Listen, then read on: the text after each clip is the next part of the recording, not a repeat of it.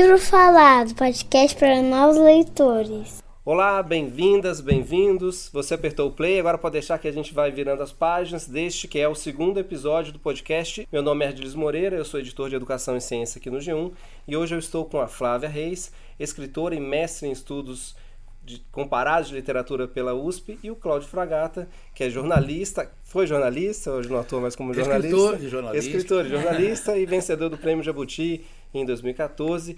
Hoje a gente vai falar especificamente da autora Lígia Bojunga e mais especificamente do livro A Bolsa Amarela, premiado, traduzido, republicado, atualíssimo e que tem tudo para seguir encantando os novos leitores por aí. E a primeira coisa que eu digo para abrir o papo é que o livro começa com a seguinte frase: eu tenho que achar um lugar para esconder as minhas vontades.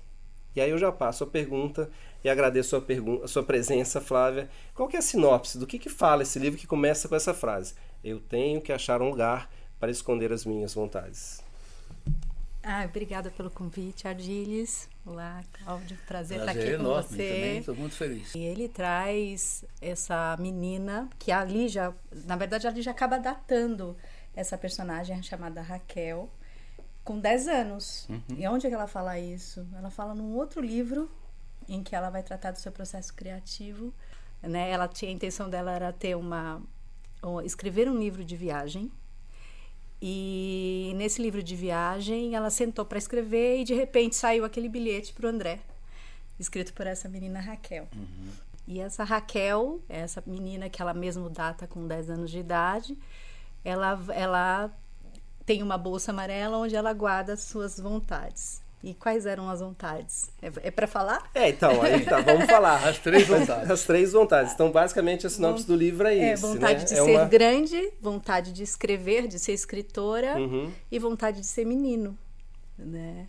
Então, são três, são, ela vai permear na, na narrativa por essas três vontades. Uhum. E ela vai se, ela soluciona né? Ela vai resolver. Uhum. Mas começa assim. E é curioso o seguinte, que nessas três vontades, por exemplo, quando ela fala o, o desejo de ser menino, é, não tem aí nada assim de machista. Lógico que né? não. É, é, é, por uma outra questão que ela gostaria de uhum. ser. E aí, o que eu acho também muito interessante é que ela, esse livro foi escrito no final dos anos 70. 79, né? é, são 76. 76. 76. 76. Ditadura. Veja, plena ditadura Sim. militar, é. e ela é, antecipa muita coisa, ela coloca temas ali, é. né? É, ela questiona gênero, ela é, é, muito feminina, é um, ao contrário, esse é, um texto muito feminista. Um, exatamente. A Raquel tem muita autonomia. Né? Exatamente. Né? Apesar de não ser levada a sério pelos adultos, especialmente pelos adultos da família dela, né? Mas ela tem muita autonomia, ela se como ela disse, ela se resolve, né? ela, ela vai atrás do que, do que ela quer. Então, é, é uma personagem muito forte a Raquel. Né? Eu vou retomar um pouco hum. para trazer para o leitor, o hum. pai, para o jovem leitor que pensa em ler esse livro, é, e tentar organizar um pouco as coisas. É, é uma menina que tem três vontades muito grandes que incomodam, que ela precisa fazer alguma coisa com elas, porque no ambiente onde ela está, ela não consegue dar conta de expressar, viver e guardar e lidar com aquelas vontades. Isso. E a bolsa amarela aparece no desenrolar da história como uma solução para ela lidar com essas vontades que estão ali incomodando e fazendo com que ela se desloque no mundo, né? Uhum. Então, aí de repente alguém vê essa resenha, essa, essa sinopse, mas dá uma história boa, interessante nisso daí, assim, uhum. dá. Grande narrativa com outras narrativas dentro. É como dúvida. se fosse histórias muita, muita dentro de histórias. Muita metalinguagem. Quem que narra a história? Porque normalmente quando a gente vê um livro assim, quem narra? É a própria menina. A narradora. É a narradora. A narradora é a Raquel. Como que a Raquel se apresenta? A Raquel, ela é a, a, a, narradora, mas ela em nenhum momento fala assim, eu sou a Raquel, eu tenho 10 anos, meu pai chama João. Não, nada disso é incrível, porque ela, ela se apresenta através de um duplo ela começa a escrever cartas para ela, para ela mesma. Exatamente. E na verdade, quer dizer, é, é para um André, um tal de André, um amigo ela cria imaginário. Personagens. Ela, ela cria mesma cria seus, os seus próprios Ela diz, uma das vontades dela é ser escritora. Então ela começa escrevendo cartas para ela mesma. E, né? e, e, como ela se sente? Ela se sente sobrando na história, né? Ela nasceu, ela diz que nasceu sobrando. Sobrando. Então é, é desse ponto de vista da menina que se sente a última, porque é a última filha, é a que não foi desejada uhum. e é a que tenta buscar, tenta encontrar o seu lugar. E ela quer ser escritora, ela quer viver inventando. E aí Isso. ela cria personagens né? Para ela mesma. Enorme, né? É. Se agora, o- grande sacada da Bolsa Amarela, né? Primeiro o contexto em que ela foi escrita é um contexto é, da ditadura. Completamente desfavorável. Exatamente. E, e ela colocando histórias em que criticava a própria ditadura militar. Sim. Então, pra gente falar disso, a gente É. precisa contar quem são um pouquinho. Quem que transita nessa. A gente já falou da sinopse, a gente já falou quem narra. Quem são os personagens? Quem que aparece na história ali que o leitor vai se encontrar e que já vai dar um pouco de pistas pra gente disso, desse contexto social, assim. Ah, o primeiro é o Galo. É o Galo, que é um personagem É, que a Raquel rei. inventa. É. Que tem um momento, então, que ela resolve escrever um romance. É. E o personagem principal do romance que, ela, que a Raquel escreve é o rei. É, é o Esse- rei. né? É o, o rei, o nome é. do Galo é rei. É, E isso é muito, é, isso é muito capcioso, porque na época da ditadura, é, o rei, isso tem uma- um simbolismo com, com Sim, a questão poder do absoluto, poder. poder. É um galo que está, que, que é levado ao galinheiro e é obrigado a ficar, A ficar lá, cuidando, cuidando e tendo galinhas. os pensamentos. E ele também se rebela, né? Sim. Ele se rebela contra isso. Foge. É, então, ao contrário de qualquer outro galo que É. ia adorar ficar lá tomando conta das galinhas, ele não quer isso, ele quer mais. Né? Então ele foge do galinheiro. Quem mais que é um Tem personagem o terrível, que é Tem outro galo de terrível. briga, né? Que é o galo de briga, que é o galo que foi, que é, que, cos- que é Que costurado consta- o pensamento. Isso, isso é muito. essa- é. Acho que esse sim, Sim, é. essa sim é uma metáfora Sim, daquela sim, época, sim. né? Onde havia censura, É. né? Onde havia, hum, enfim, um autoritarismo, né? F- Falta de liberdade. Então eles pegam a linha, que é também um personagem, a linha se torna um personagem. torna um personagem. Isso, é, isso é uma das grandes sacadas da Lígia. Super novidade Dar a época. objetos inanimados vida. Alfinete, tem um alfinete de- de, Exatamente. fralda que no, também no é livro personagem. é costurado o pensamento dele. O pensamento e só deixa dele é de costurado. fora o pensamento que interessava para os donos, Sim. que era o pensamento de Que era lutar, É. lutar, brigar, brigar, brigar, brigar. Ele não pensava em outra coisa, né? Ele tinha sido programado para pensar pra pensar daquela maneira, daquela codificar. maneira. Né? Quero lutar, quero brigar, quero matar. Então, Tem a- veja só, quem já está acompanhando a gente, que vê as- quantas páginas a gente já virou nessa, É. nessa história. A, a personagem se encontra, a, a- protagonista se encontra com esses personagens ao longo da história e chega um momento em que ela encontra uma loja de consertos para consertar essa guarda-chuva, a guarda-chuva quebrada, e essa loja de consertos é a chave de virada e o clímax, vamos dizer assim, e, e a resolução, e o início da resolução de todos os conflitos, dos conflitos, dela, né? né, da Raquel. É, Né? Raquel. Antes até de falar da, da Lígia, eu só queria assim, para quem que esse livro foi escrito? A gente- Antes falar da autora, é um livro que eu vou ler, que uma criança, que uma criança de 4 anos vai ler, de 6 anos vai ler. Isso é um- uma polêmica sempre muito grande, né? Uhum. Tentar botar a faixa etária. Mas é um, é um, é um texto para um leitor independente, até certo ponto. Um leitor já iniciado. leitor, um le- um leitor iniciado poderia até ter uma mediação, mas eu não sei se alcança. Mas é para um leitor. A mediação iniciado. é quando um pai, um, É quando um professor lê, um faz a professor leitura, media a leitura e chama a história como se fosse um, É. um contador, uma contação. Mas assim, a, a própria Lígia Bojunga fala que os únicos livros que ela fez para a infância são os dois primeiros, O Colega e a Angélica. Os outros ela fala, não É. fiz pensando Não que o pensar. meu leitor É. fosse, não fiz. De ela, tal idade, enfim, sei. é. Mas Então, acho um jeito muito bom de pensar. Mas eu queria só fazer uma observação, que é o seguinte: quando a Lígia publi- começou a publicar, eh, já havia esta- estabelecido aqui no Brasil uma, uma, uma nova literatura infantil. Né? Porque a gente tinha o Monteiro Lobato, que Isso. permaneceu muito tempo, ele ocupou décadas, né? Sim. Como ele foi o, o nosso fundador da literatura infantil no Brasil, e durou muito, né? Durou muito. Eu cresci lendo, estou com 65 anos, eu cresci lendo Lobato, não tinha outra coisa, né? a própria Lígia também. A própria Lígia. A própria Lígia. Lí- A, a, a, Ruth Rocha, uma vez, me disse o seguinte: somos todos filhos de Lobato. Né? Sim, é verdade. É verdade. Agora, quando a, a, a Lígia Bojunga começou a publicar, já existia ali a Ruth Rocha, né? o Ana Maria Machado, Ana Maria Machado, a- Pedro é, Bandeira, Edi Lima, né? essa gente toda. E então havia uma nova literatura. Aliás, a Ruth mesmo falou uma vez é, é, que a revista Recreio, que acho que foi lançada em 68, 69 por aí, ela meio que funcionou como um movimento de literatura infantil aqui no Brasil.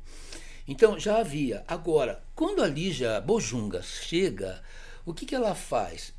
Ela pega essa nova literatura e leva ainda mais adiante. Ela praticamente transforma assim a, a, litera, a o que ela faz é quase uma vanguarda. Ela compila assuntos muito polêmicos, assuntos do cotidiano, do dia a dia de dentro de casa da família, assuntos urbanos, Exatamente. né? A morte, o suicídio, o Pesadíssimo, homicídio. né? Ela não tem é, medo, ela não escreve é, com O medo. abuso sexual infantil, isso está em Sim, Sapato de tem. Salto, por exemplo. De. Então, assim, ela, ela traz essas temáticas fortes, temáticas que, que são realmente expressivas no seu conteúdo e coloca na sua literatura. E é a primeira a fazer isso. É a primeiríssima Então, assim, quando a Laura Sandrone, que é uma especialista lá do Rio, que estudou bastante ela, ela fala que são as reinações de Lobato renovadas. Então, além da imaginação, Sim. além do humor, além da escrita fluida e leve, Sim. e, da cati- e ela, onde ela cativa o leitor, ela traz essas temáticas que são é, fortes e contando de uma forma, de uma maneira muito atrai- atraente. Uhum. E é isso que fez a, e com um frescor. Exatamente. Então esse frescor é o que atrai e que deixa mesmo a obra dela é, magnífica. Magnífica. né? Então assim, e ela teve um reconhecimento muito Internacional. Então Um a gente já está falando de quem é a Lígia, De que quem é é a o da Lígia, segunda. Então a gente já é. falou do leitor, que é um leitor então Isso, que é isso, né? É, dá para ler pai para o filho, que já tem uma certa, uma, uma certa intimidade ali com, com essas leituras mediadas. Um leitor independente já consegue transitar bem. Eu volto a repetir, eu acho que é um livro para ser lido mesmo, por adulto, por criança. Por adulto, com certeza. tudo. Agora Novos precisa ter a mente leitores, aberta. Precisa sim. ter a mente aberta, está aberto às, às, às celemas e às. Sim. Né, porque Sem são, medo, são tem que temas, ler sem são medo. temas difíceis, não São são, temas temas Mas esse não é dos mais polêmicos dela. Não. Tá de longe disso. alguma. Esse está Tá mais próximo disso. mesmo ainda, que é o, do- é o terceiro É. livro, ainda está mais próximo mesmo da, da, daquele início ali. Não é o que a gente vai ver depois em outros livros É, dela, não. como Sapato Alto, Salto É, Alto, nada disso. É. Mas quem foi Lígia? Então, assim, só pra gente reforçar por que, que a gente está falando e escolheu Lígia para falar hoje. Ela, ela nasceu em 1932, ela tem 86 anos, está nativa ainda. Ela mudou para o Rio de Janeiro aos 8 anos, então basicamente ela é carioca. É, foi atriz, ela chegou a atuar até em peça com Fernanda Montenegro. Ela escreveu durante 10 anos para rádio e televisão, antes de, de se dedicar é, integralmente à Literatura. literatura. E aí, quando começa, já começa com os colegas que já foi, Prêmio Jabuti, Jabuti, e aí uma sequência de livros é, É. bem recebidos, até 1982 ela ganhou o prêmio Hans Christian Christian Andersen, Andersen, que é- que é, para muita gente, o prêmio Nobel da Literatura, e ela foi a primeira do fora do eixo Europa, eh, Estados Unidos, a ganhar, A ganhar esse esse prêmio. prêmio. Não Depois- satisfeito, né? então ela tinha já o Jabuti de 73, um Jabuti de 93, e em 2004 ela recebeu o Alma, que Sim. é outro prêmio O é, Astrid. do Astrid Lindgren Memorial, que é outro prêmio que ela parece que dá mais valor ao Alma, Ao Alma. do que ao Hans. Verdade. É, e, e assim, então poucos brasileiros fizeram uma- tiveram uma trajetória Ah, tão premiada Sim. quanto a dela. Sim. E tão s- rápido, né? Porque assim, muitos desenvolvem por um Sim. grande período, amadurece, aí vai lá na frente. Já no terceiro livro, esse A Bolsa Amarela, só corrigindo, é o terceiro, É o né? terceiro, uhum. Então, assim, já tá, ela já estava quente, assim, a, Já, a mão pra escrever já estava... É, numa das raras entrevistas dela, É. ela, ela fala pouco, mas ela falou à TV Cultura, agora eu não me lembro no ano, mas ela fala que foi a partir do terceiro livro que ela sentiu É, que ela é. começou a chegar perto de algo que seria mesmo a literatura, em que ela E, abriu mesmo a mente, Exatamente. enfim, quando foi ela, ela decolou mesmo. Sim. Bom, aí, acho que dela o que valeria falar ainda é um pouco dessa coisa de. de- ela criou uma casa para colocar os livros dela, né? Sim. E ela não só a casa, que é no caso uma editora, mas ela também tem uma fundação a que Fundação Casalija Bojúlia. recebe é, crianças ali na região da, de Na- onde ela mora. É, em Santa Teresa, fiquei em Santa Eu tive lá em 2000, há dois anos atrás, estive com ela, passei uma tarde com ela. Ei, privilégio. É, a casa é, assim, na verdade, o retrato de como é a narrativa. É um labirinto. Você entra, você vai entrando e de repente tem uma, umas descidas e ela fez a fundação. É, tem uma curiosidade, uma sala só de bolsas amarelas. Sério, que legal. Bacana, que ideia ótima. É, assim, estão todos os livros, os primeiros, os manuscritos.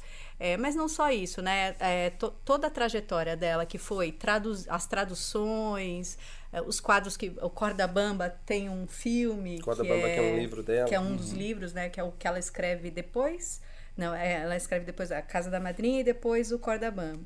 Então, assim, ela produziu assim um lugar que é uma fundação onde ela tá, também dá cursos para comunidades carentes. Enfim, é uma, uma pessoa que está engajada também, preocupada com, com essa parte da, social. Então, e é impressionante, assim, uma vista lá de Santa Teresa assim para o é, mar. Santa Teresa é lindo, né? É, Santa Teresa é uma delícia, é lindo né? Demais. É um lugar de escritor morar mesmo. É um né? lugar para escritor, para artistas. É. Bom, e ela fica nessa transição, ela sempre faz, ela desde essa época de Londres e aqui ela mora uma parte uhum. lá e uma parte no é Rio de Janeiro com, com o Peter, que é o inglês. E Aqui lá ela dedica, né, muitos livros. Né? Ela é, pois é, e aí ela começa a escrever também de Londres, começa a escrever do frio. Então assim, tem uma tem algumas outras obras dela que vêm por aí que são, por exemplo, o meu amigo pintor, que que é da que é na verdade foi antes Sete Cartas e Dois Sonhos, que foi criado para se comunicar com as telas da Tomi Otaki, isso é uma coisa uma curiosidade, ela escreveu lá quando ela tinha acabado de ganhar o, o, Hans Christian Andersen. Então, eu fico assim admirada porque uma pessoa que acaba de ganhar um prêmio tão grande, uhum. logo em seguida tem que escrever isso para o escritor, é uma coisa, é um peso é, isso. É. Porque você tá com, você tá com aquela com a aquela, taça na mão, é como dúvida. se fosse um jogador que depois, recebe a taça e depois tem que jogar, tem que jogar e, aí mostrar, mostrar a raça. É, então assim, de novo. Então, o livro que ela ganha depois, o que ela escreve depois do prêmio, é um livro que assim vai, é um divisor de águas também. Sim. Aí a, né? E isso é, e é uma coisa difícil para quem escreve. A, gente escreve, a gente sabe, né?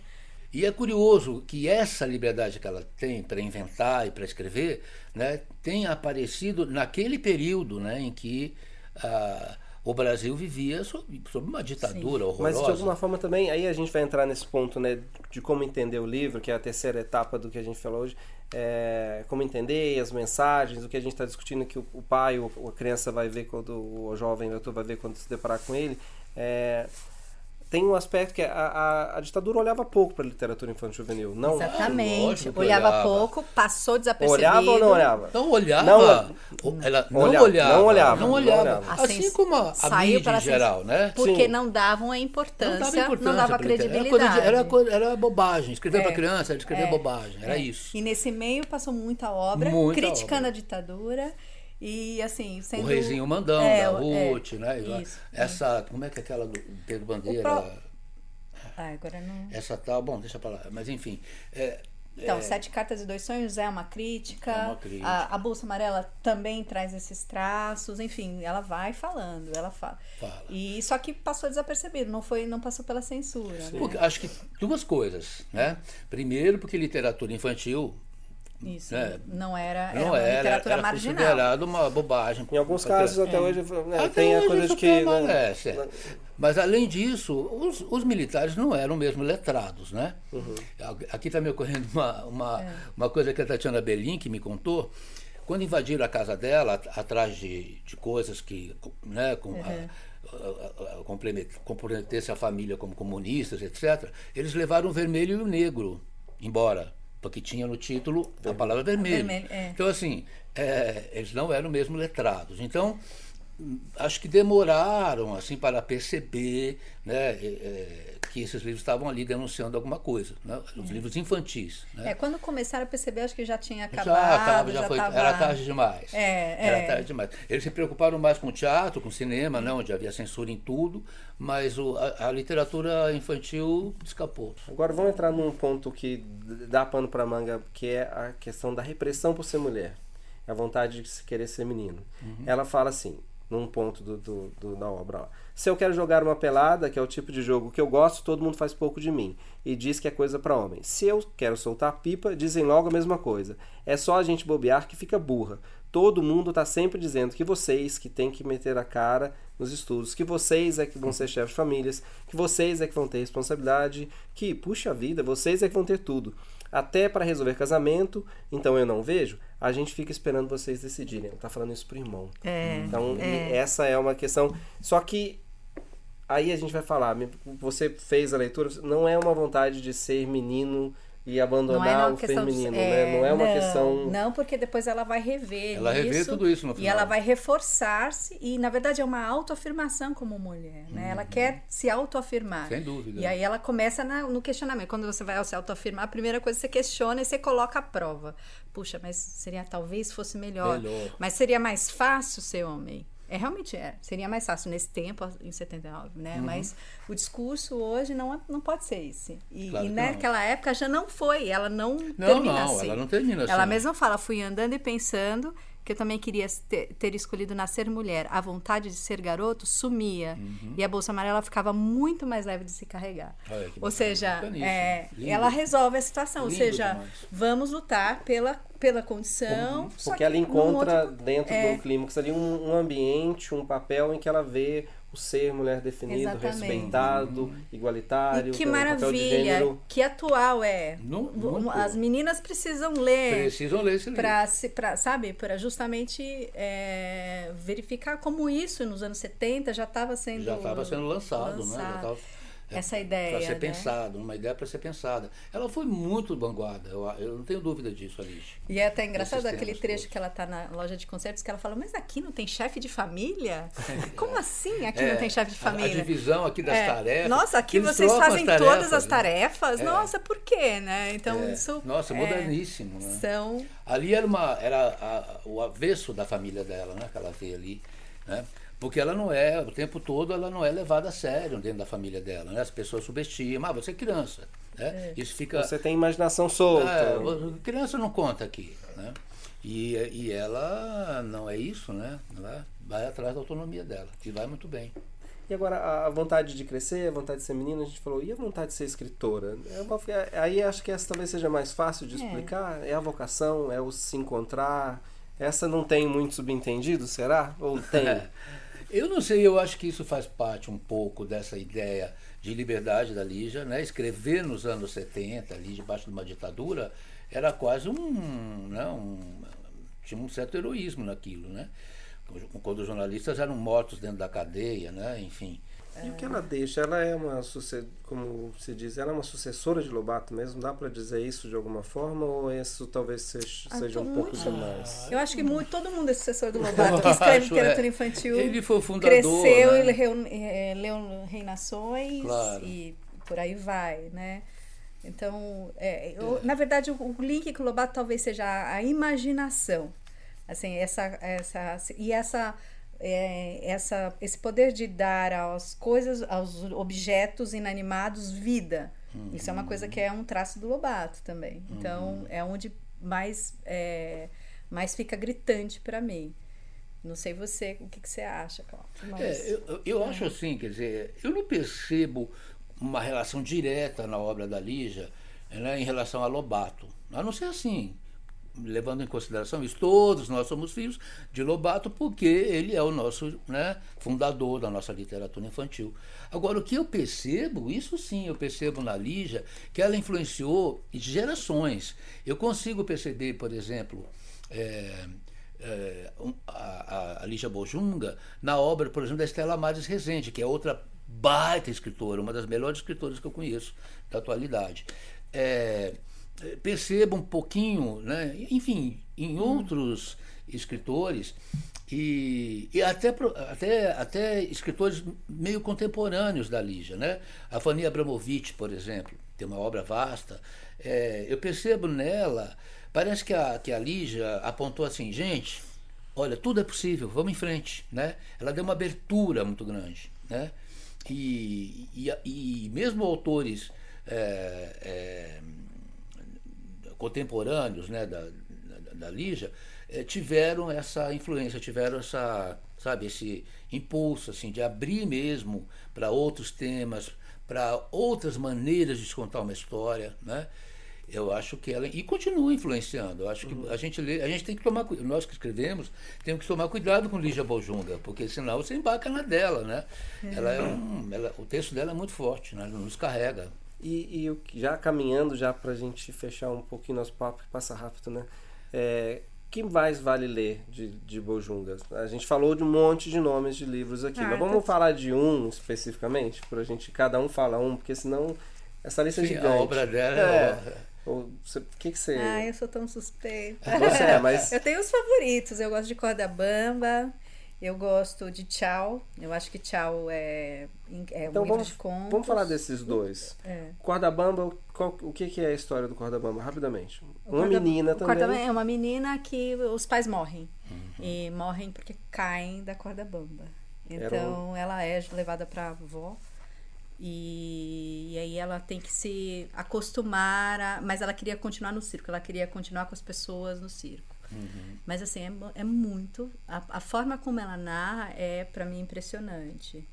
É, E o Tchau já é um livro de contos, né? São três o histórias. tchau tem, é, sim, mas a- o principal é um abandono. O tchau fala de um abandono, uma mãe que abandona os filhos pra pra viver com um homem. Uhum. E ela deixa a menina e assim, tem passagens muito imagéticas assim que, que são fortes e que frustram e que levam essa esse pensamento assim, né, do abandono. Você teria coragem? Você Sim, seria seu lugar. capaz?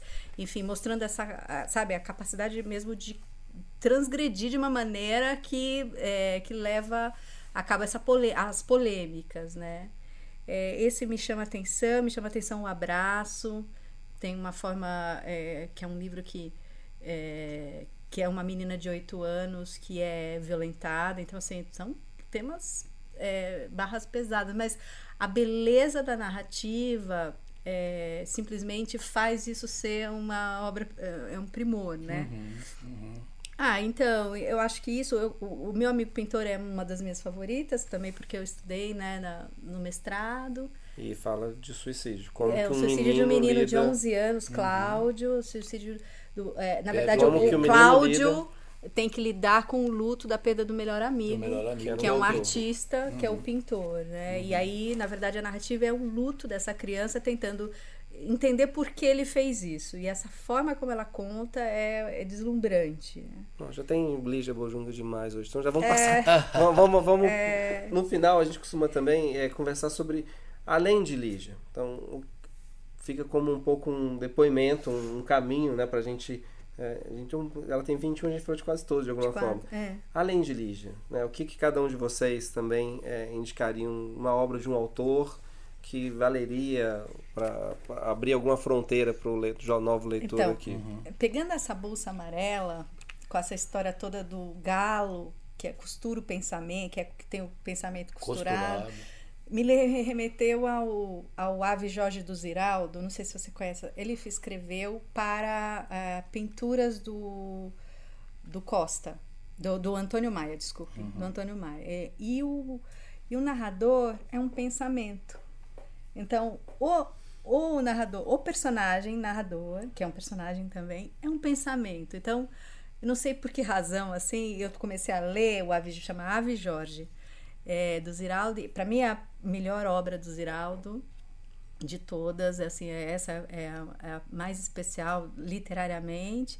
Eu acho que fiquei, não sei porque eu linkei com essa história. Uhum. Então eu Ok, assim faz é um sentido, que é eu uma...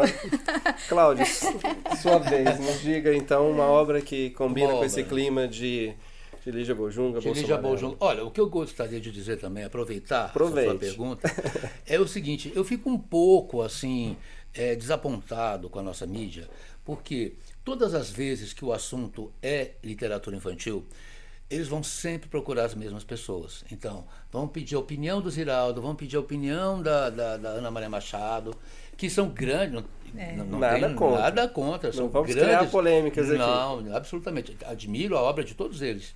Porém, a fila andou muito. A fila andou muito nos últimos, nos, últimas, nos últimos anos, nas últimas décadas. A gente tem novos escritores infantis e juvenis brilhantes, escritores de qualidade, né? Então, com essa mídia aqui, você não pode brigar, porque eu estou te perguntando justamente não, com isso. essa me mídia fale, não, estou, não, não posso brigar. me dê nomes de novos Com essa eu não leitores e posso novos brigar. livros. E acho importantíssimo esse espaço para a gente estar podendo falar isso.